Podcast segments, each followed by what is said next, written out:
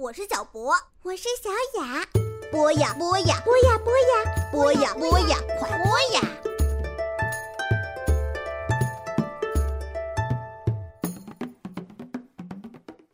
小朋友们，你们好，欢迎收听《冒险夏令营》。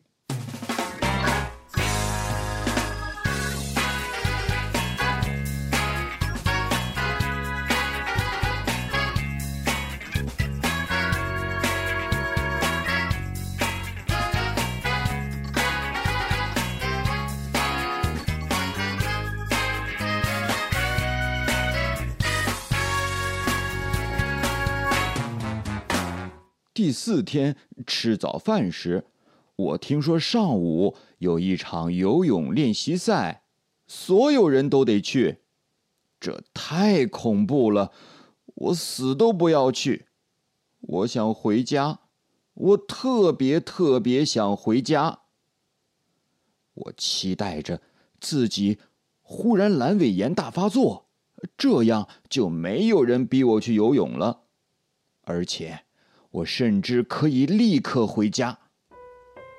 也许没有人想到，一个九岁的孩子会装病得阑尾炎。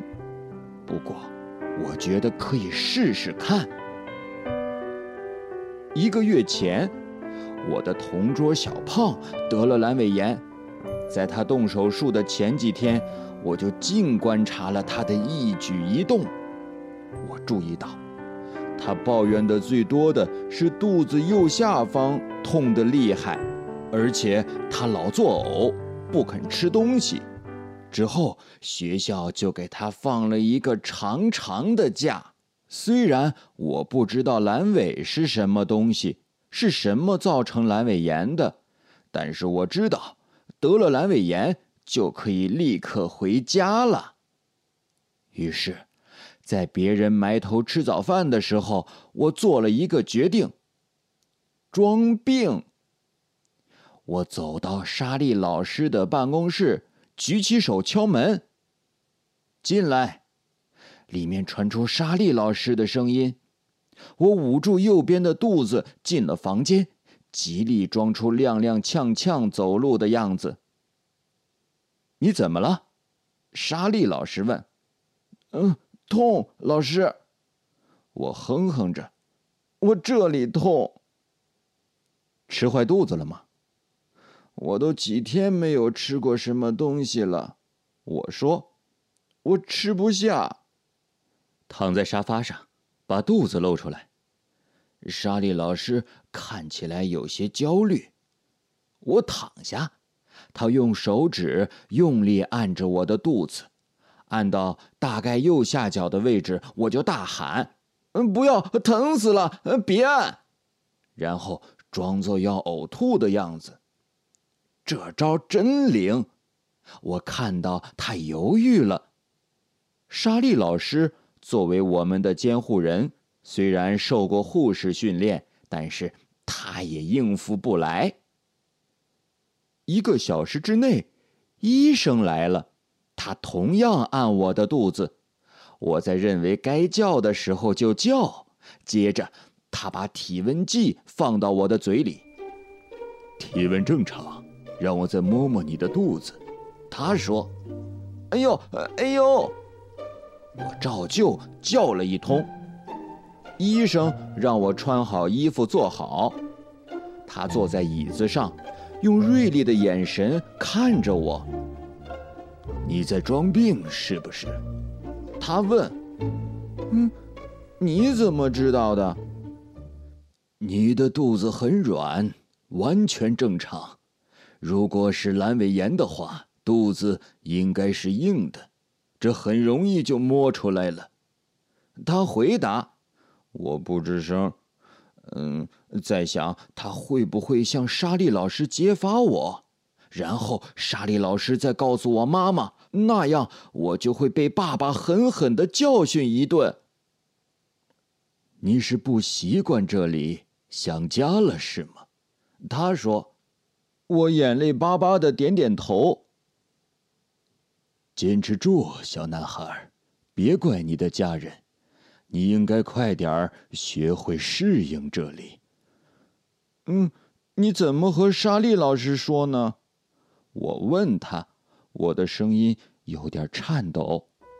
哦，我会告诉他们，你有轻微的胃炎，暂时不必惊动家长。可能你对疼痛的感受力比较强，我会给你开一点无关紧要的药，休息一上午就好了。所以，你还是得待在这儿，而且不许再这样了。他笑着说：“好的。”我说：“我再也不这么做了。”我无聊的在医务室躺了一上午，想象着其他人都在玩恐怖的游泳比赛，心想总算是侥幸躲过了一劫。下午，饼干男孩和我组成搭档，参加独木舟比赛。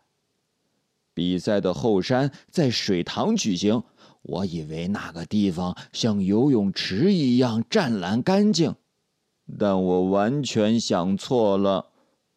那是一个巨大的池塘，里面的水像爸爸杯子里的啤酒一样棕黄起泡。池塘里还蔓延着长长的绿色水草。看起来里面会有水蛇吧？饼干男孩怀疑的说：“千万不能掉进水里，是吧？我可不想被水蛇咬掉脚趾头。”是啊，这水真脏。幸好我们不是要下去游泳。看起来这里好像根本没有清洁工打理，他们是不是把厕所里的脏东西都倒进这里来了呀？闭嘴，吉姆，你真恶心！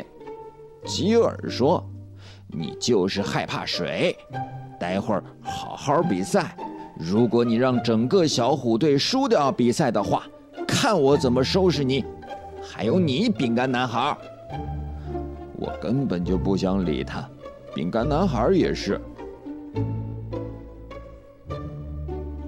两人同乘一艘小船，饼干男孩坐在前面，但是因为他太重了，我们的独木舟像跷跷板一样向前倾过去，我们只好换座位，过程非常困难，我们都被弄湿了衣服。最后，我坐正前方。饼干男孩在我身后，这次我们的独木舟又开始朝后仰过去。最后，我们决定随他去吧。我们对比赛的想法也非常一致。嘿嘿，随他去吧，只要我们别掉进水里，就是万幸啦。但是吉尔和凯利可是非常认真的看待这次比赛的。杰克把他们分在一组，可是吉尔根本就不屑和凯利分在一组，凯利也趾高气扬，不屑和吉尔做搭档。但是他们这对黄金组合，嗯，确实厉害，不一会儿功夫就冲到了前面。劳拉和莱斯利也表现的挺不错，他们拿出吃奶的力气划桨，像疯子一样。快点，小虎队儿！吉尔转身朝我们大喊：“有一艘黑豹队的船在吉尔和凯利前面，他们两位队员的臂膀像机械一样发达，一直保持在第一名的位置。只见吉尔和凯利发狂一样划桨，拼命要追上他们。疯子！饼干男孩擦着额头说：“啊。”我可没把划独木舟当回事儿，你呢，吉姆？就是，哥们儿对他没兴趣。我吃力的划着桨说：“你可以再说一遍。”饼干男孩说：“哥们儿对他没兴趣。”我说：“你可以再说一遍。”饼干男孩又说。哥们儿对他没兴趣，我突然大笑起来。你可以再说一遍。饼干男孩也咯咯笑起来。我们笑得太夸张，差点弄翻了我们的船。吉尔和凯莉就快赶上黑豹队了，他们只差一点儿，也许已经齐平了。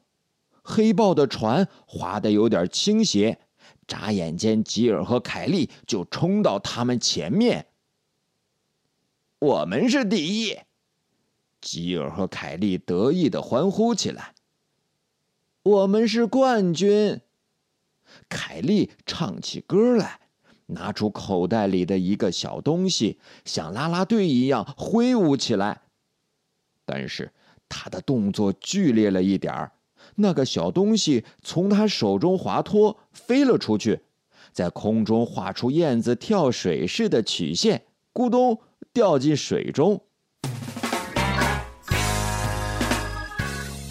天的故事就先讲到这里，咱们下期再见。